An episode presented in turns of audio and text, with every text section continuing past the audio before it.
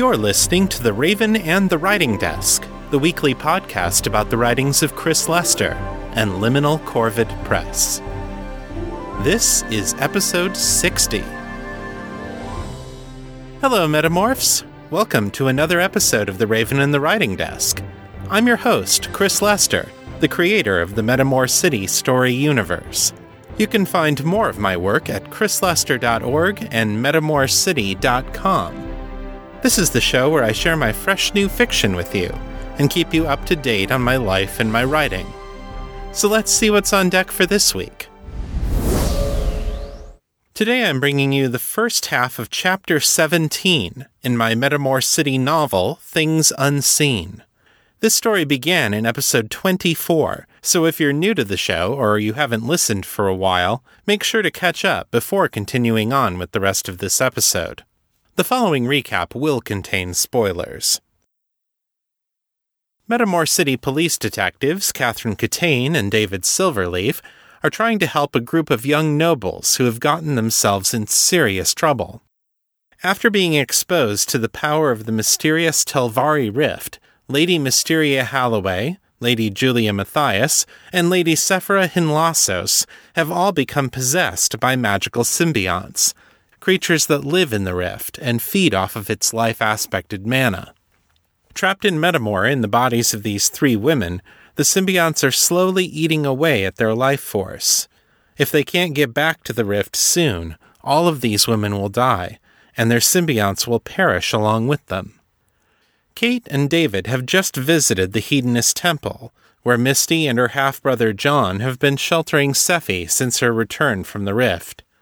Once there, Kate and David discovered two more important facts about Sephie. First, the rift's power had transformed her into an Esper, a person with the psychic power to see the future. Sephie's power is both incredible and uncontrolled, and she's been plagued with terrifying visions of what seems to be the end of the world. Second, Sephie is not hosting just one being, but five, and two of them are human spirits. Hal Raines and Bernard Travers. Both of these men had accompanied the nobles on their trip to the Rift, and both of them died because the symbionts inside them consumed their life force. Kate and David have to transport Sephie from the Hedonist Temple to Lightbringer headquarters on the other side of town. Lightbringer commander Jaina Starson has agreed to help Sephie and the others to return to the Rift, but the transport to take them there will not be ready until 9 p.m. Since it is currently only a little after midnight, it would seem that there is plenty of time for Kate and David to make their delivery.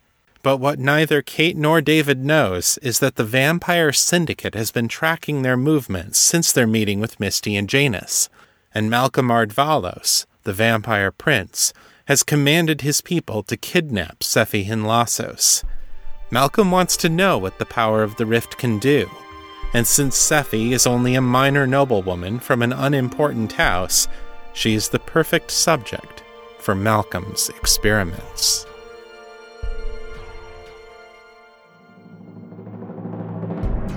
Things Unseen A novel of Metamor City.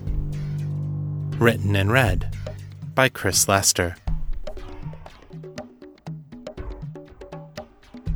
Chapter 17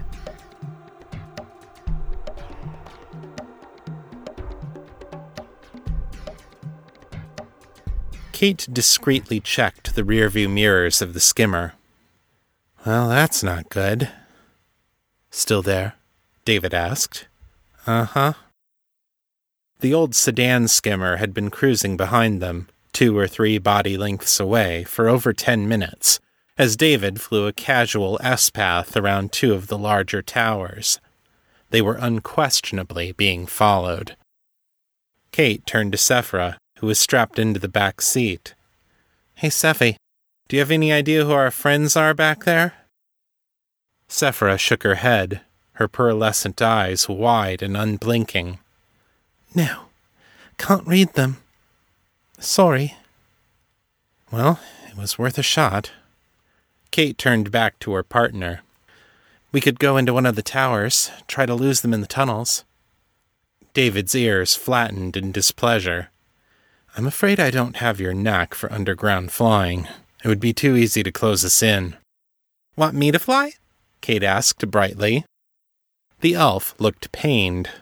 Not after what happened last time. What? I landed us in one piece. Yes, because half of the drive assembly was literally fused together. I still say our cruisers are under engineered. You should be able to push the turbines at least 20 past redline before things start melting. This is why swoop racers shouldn't fly skimmers.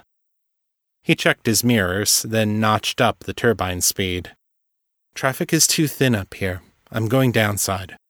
Good idea. Kate punched up the passenger side nav displays and checked the traffic map, twisting and rotating the display to examine the three dimensional structure of the Skyway grid. Looks like there's still some congestion on Duke's Way, north of the Citadel. Understood. David urged the cruiser forward, wove past two more vehicles, then quickly pulled into the nearest available skimmer lift. Kate rocked forward against the restraints as they came to a halt. A moment later, the lift cage closed behind them, and they fell through the layers of the city. David let the lift carry them down to the dusk level, which was as far as it would go. Not that Kate wanted to hit the street in any case. Not with a passenger, and certainly not after nightfall. They came out of the lift into a collector lane for 200th Street, then merged into the high speed westbound lanes that would take them across the breadth of the valley. They reached the Duke's Way interchange in less than two minutes, split off to the right, and looped over 200th to merge onto the southbound corridor. Duke's Way was the primary north south artery between Kaya Citadel and the boroughs of Valley North and Soulshore, and even well after midnight, the skimmers, trucks, and lift vans still filled the highway's six southbound lanes. David deftly maneuvered their cruiser around and through the clots of traffic, then slowed down and tucked into a middle lane behind one of the larger freight trucks. Any sign of them? he asked. Kate turned around in her seat and scanned the lines of skimmers behind and around them. She saw a small sport flyer zipping through the traffic the same way they had been, but it pulled into the far left lane and continued past without hesitating, apparently taking no notice of the two detectives and their unmarked police cruiser. Not sure, Kate admitted, looking back over the surrounding vehicles again.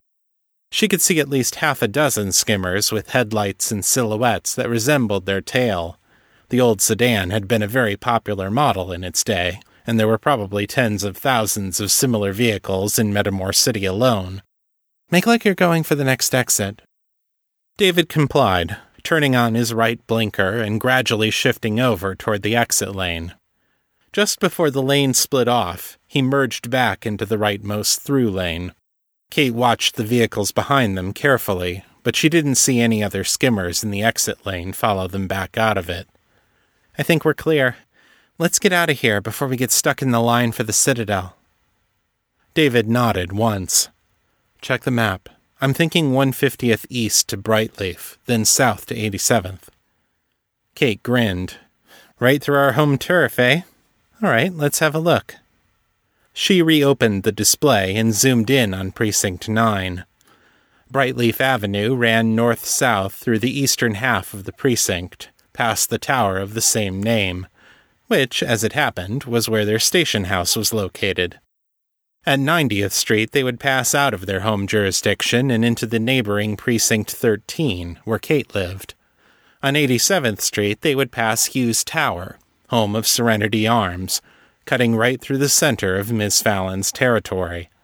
It was all familiar ground for the detectives, which would increase the odds of getting away or getting to help if their pursuers showed up again. Everything looks green down there, Kate said. Should be smooth soaring. Let's go. David took the off ramp for 150th Street, leading them away from the streams of Citadel traffic and along the northern edge of the central borough. Kate could see the vast spire of the Citadel out her window, rising above the city and disappearing into the clouds. Around it lay the open ground of the square, a square mile of dark space cut out of the dazzling lights of the city's towers.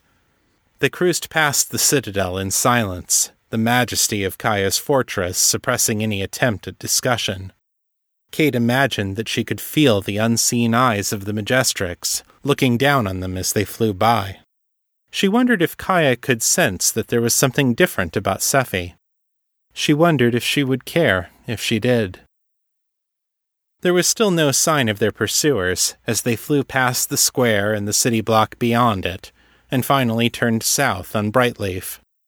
It was one of the broader local skyways in the borough, but at this hour the dusk level was nearly deserted. Sephora began to grow agitated as they traveled further south. She let out a soft whimper as they crossed 90th Street, and Kate turned around in the seat to check on her. The young noble's hair flexed and twisted around the seatbelt straps and the grab handle above the door, flickering with nervous pulses of blue and yellow light. Her hands balled into fists, and her unseeing eyes were wide and twitching. What's wrong, Sephie? Kate asked. This is the place, Sephie said, her voice hollow. This is where I died. What? Kate whipped her head around, looking for signs of an oncoming skimmer or a man with a gun. How? When? I mean. Sorry, Sephie said. She clutched at the sides of her head, scrunching up her face. Hard to think for just me. I mean, this is where Bernie died. Oh, but wait, Bernie died in. Kate looked at the map, then made the connection. Hunter's Hollow, which is right under us, of course. One of the disadvantages of being able to memorize an exact path to anywhere was that Kate didn't always think about how those places fit together in the city's three dimensional structure. Now that she knew to look for it, she could see the forbidding outline of Trent Tower on the east side of the Skyway. What was Bernie doing down there, anyway? Kate asked. Sephie bit her lip, distracted from fear into something like embarrassment. We were looking for an energy source. Her voice had changed again, a subtle shift in timbre that told Kate someone new was speaking through her. Something to sustain us other than his body. The power in this place is strong. We didn't realize the danger. He tried to stop us, but we didn't listen. And then he tried to fight us, to push us out, and that made it worse. She lowered her head and fell silent. Kate reached out and took her hand. I'm sure Bernie knows you didn't do it on purpose. Yes, now, Sephie said. She shook her head dully. So tired. Hate this place. Just want to go home. Kate's heart ached at the simple longing in the girl's voice. She gave Sephie's hand a gentle squeeze. I know. It'll be soon, okay? Less than 24 hours and you'll be home. Sephie nodded. Yes. Thank you. I. She looked up abruptly, her hair reaching out in all directions. Kate sat back in surprise. Something's wrong, Sephie whispered. The police radio crackled. Dispatched all available units. Attempted 261 in progress. Precinct 13, SL1, 88th and Brightleaf. ES reports a blonde human female being pursued by a tall man in a dark coat. Suspect said to be carrying a knife or club. Over. Kate's gut wrenched. David, step on it. As David pressed the accelerator, she grabbed the microphone and clicked it on. Dispatch 942. We are two blocks north of 88th and moving to intercept 261 in progress. Over. Dispatch copies. 942 moving to intercept 137. A male voice came over the radio then. Dispatch 13102. Moving to assist 942 ETA 10 minutes. Dispatch copies. 13102 moving to assist with 261 intercept 137. Wrong, Sephie whispered again. She started curling into a ball on the back seat. I could feel it. Darkness. Hate. She shook her head. Don't take me there, please. 261 is rape, Sephie, Kate said grimly. Stopping bastards like this is why I became a cop. Just stay in the cruiser and keep your head down. There's another officer coming in right behind us. This won't take long. Sephie whimpered and tucked herself in tighter. Getting close, David said. I think I see the woman up ahead on the right. He flicked on the high beams to give Kate a better look. Sure enough, there was a woman running down the sidewalk in stocking feet, whatever shoes she'd been wearing long since forgotten. Her red cocktail dress was torn off of one shoulder, the strap flapping from side to side with every step. As they came within fifty meters, Kate could see her eyes shot wide with fear, her chest heaving with the exertion of running for her life. Kate rolled down the window and waved to get her attention. Ma'am? Ma'am! The woman stumbled to a halt and stared in shock at Kate and the unmarked cruiser. Then she turned and bolted down an alley, a narrow tunnel leading into the interior of the adjacent tower. The man chasing her turned the corner and followed her seconds later. Damn it, she's panic blind. Take us in after them. David executed a respectable precision turn and flew the skimmer into the tunnel. The alley was uncomfortably narrow. It might be possible to turn the cruiser around, but just barely. David kept the skimmer neatly in the center of the tunnel, which was also where the woman and her pursuer were running.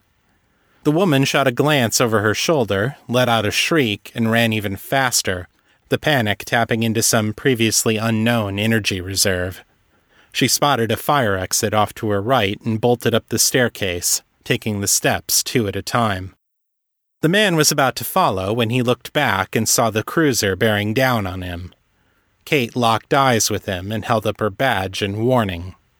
Slowly, he raised his hands over his head and came to a halt. Kate noticed him carrying a small black cylinder with a silver tip, perhaps a stun gun or a stubby wand of some kind. Kate put away her badge and drew her sidearm, then slid out of the cruiser and pointed the gun at the man's chest. Put the weapon on the ground, nice and slow. The man complied, his face a blank mask. Now turn and face the wall and spread your arms and legs. Again, he obeyed without comment. Once his back was turned, Kate retrieved the cylinder from the ground. She'd been right. It was a stun gun. The bastard wanted her alive and helpless. She passed it to David, who removed the battery and stuffed it in an evidence bag. She checked the suspect for other weapons, found a switchblade in his pocket, and passed that to David as well. There was nothing else, so Kate cuffed the man's hands behind his back and told him to take a seat. The woman, by this time, was long out of earshot. David, see if you can track her down, Kate said, rubbing tiredly at her eyes. We're going to need her statement to hold this skag. David nodded once and loped off down the tunnel and up the stairwell. About a minute later, a patrol skimmer pulled up in the tunnel behind David's cruiser, lights flashing but siren off. Good timing, Kate said to the patrol services officer, who wore a corporal's insignia and a name tag that said Miles. Corporal Miles was young, bland looking, and had a brush cut that was too short to be of any recognizable color. He nodded politely, if blandly, to Kate as he approached, notepad in hand. Detective, he said. What do we have here? Kate related what she had seen and how they had chased the man down. Corporal Miles made notes dutifully on his pad as she spoke. And where is the woman now? the corporal asked. She rabbited, Kate said. My partner's running her down now. She pulled out her walkie talkie and clicked to transmit. David, what's your 20? Over. There was no reply. Kate grimaced in irritation and jiggled the antenna. Blasted things never work right on the lower levels, she muttered. I'm sure he'll be back soon. Corporal Miles nodded absently. I'll need you to come into the precinct house and make a full report. Yeah, gonna have to give you a rain check on that. We're in the middle of transporting a witness right now. She gestured at Sephie, who was curled up in the back of the cruiser, as if asleep. The corporal didn't look any more interested in that than he'd been in the news about David, but he turned and shone his torch into the cab of the skimmer. Sephie's face was obscured by her curtain of hair, which was behaving like actual hair for once, instead of a fiber optic light show. She didn't move as the beam of light played over her body. Kate was extremely glad they'd made her put on clothes. Corporal Miles looked back at Kate, his expression unchanged. You shouldn't let her lie down like that, Detective. It's not proper seatbelt use. Kate sighed.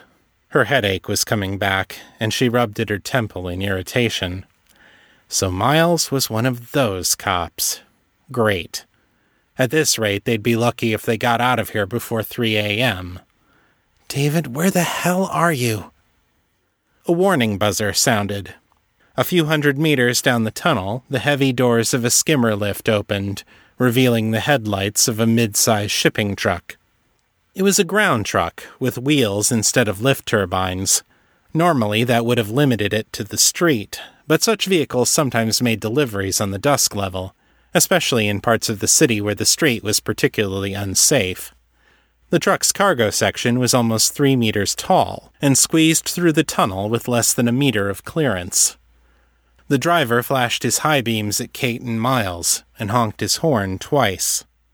Looks like we need to clear out of here, Kate said. You want to put the perp in your back seat, or should we frog march him? Corporal Miles's expression clouded with disapproval.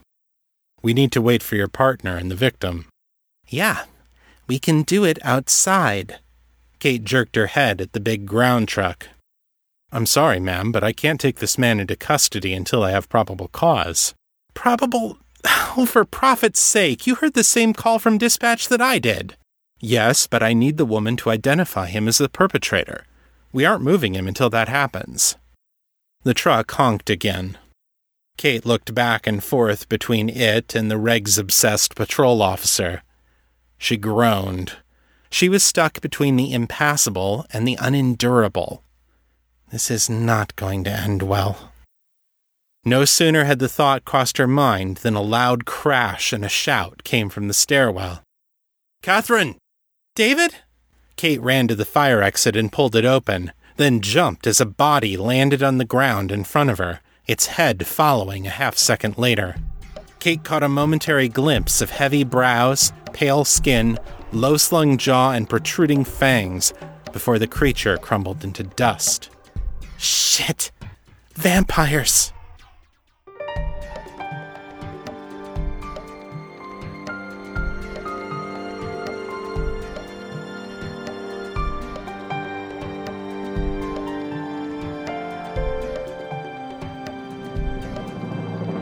And that's where I'll have to leave you, folks. Will Kate and David escape the vampire's ambush? Will they succeed in getting Sephie to safety? Or will Malcolm Ardvalos have a new specimen to experiment on? Find out next week.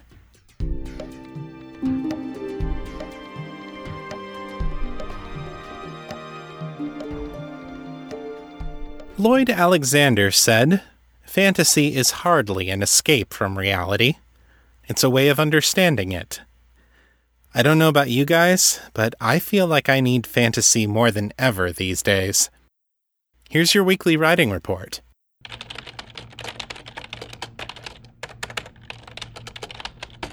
I wrote 5,056 words this week over the course of 8.25 hours for an average writing speed of 613 words per hour. As of Friday night, when I'm writing this script, I have gone 32 days without breaking my chain. I made great progress this week on The Lost and the Least. I'm now up to chapter 26, and the manuscript is at about 87,000 words. So far, in the month of July, I've worked on this novel every day except Independence Day. I can feel the story beginning to accelerate, disparate plot threads starting to come together. It's a great feeling. I can't wait to get this story out to my beta readers, and then to all of you. On the Patreon campaign, I've just received some lovely previews from artist Ben Clifford for this month's bonus artwork. He is illustrating the first of two scenes from the story Flying Free, my superhero story that aired just about one year ago on this podcast.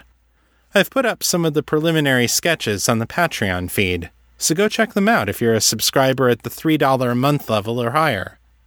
We've had a lot of subscribers who had to reduce their pledges over the last couple of months. That's completely understandable. These folks were being amazingly generous, and I never could have gotten through my period of unemployment without them. But I always knew that they wouldn't be able to keep pledging at that level forever. If you're not a Patreon patron, though, and you're enjoying what I'm doing on this podcast, this is a great time to make a pledge. For just $3 a month, you can get bonus stories, bonus artwork, author commentaries, and sneak previews of upcoming works. We've had some hiccups over the last few months in getting some of those rewards delivered on time, but we're finding ways to adapt, and there's a lot of cool stuff headed your way soon. Head on over to patreon.com slash author Chris Lester and make your pledge today. If you'd like to share your thoughts about the show, Send your feedback in text or audio to metamorcityfeedback at gmail.com. To leave a voicemail, dial area code 641 715 3900, then enter extension 255082, followed by the pound sign. My Facebook is at facebook.com slash author Chris Lester. The fan group is Fans of Metamor City on Facebook, and my Twitter handle is Etherius. E T H E R I U S. If you like this show, help spread the word by leaving a review on iTunes or review my books on Amazon. It really does make a big difference. That's all for this week. Come back next time for more fiction, fresh off the writing desk. Until then, keep it on the bright side. This is Chris Lester, signing out.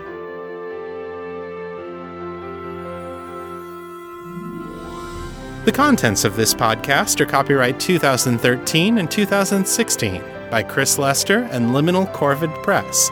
The show is released under a Creative Commons, Attribution, Non Commercial, No Derivatives license, so don't change it, don't sell it, but feel free to share it all you like. For more information about this license, please visit creativecommons.org.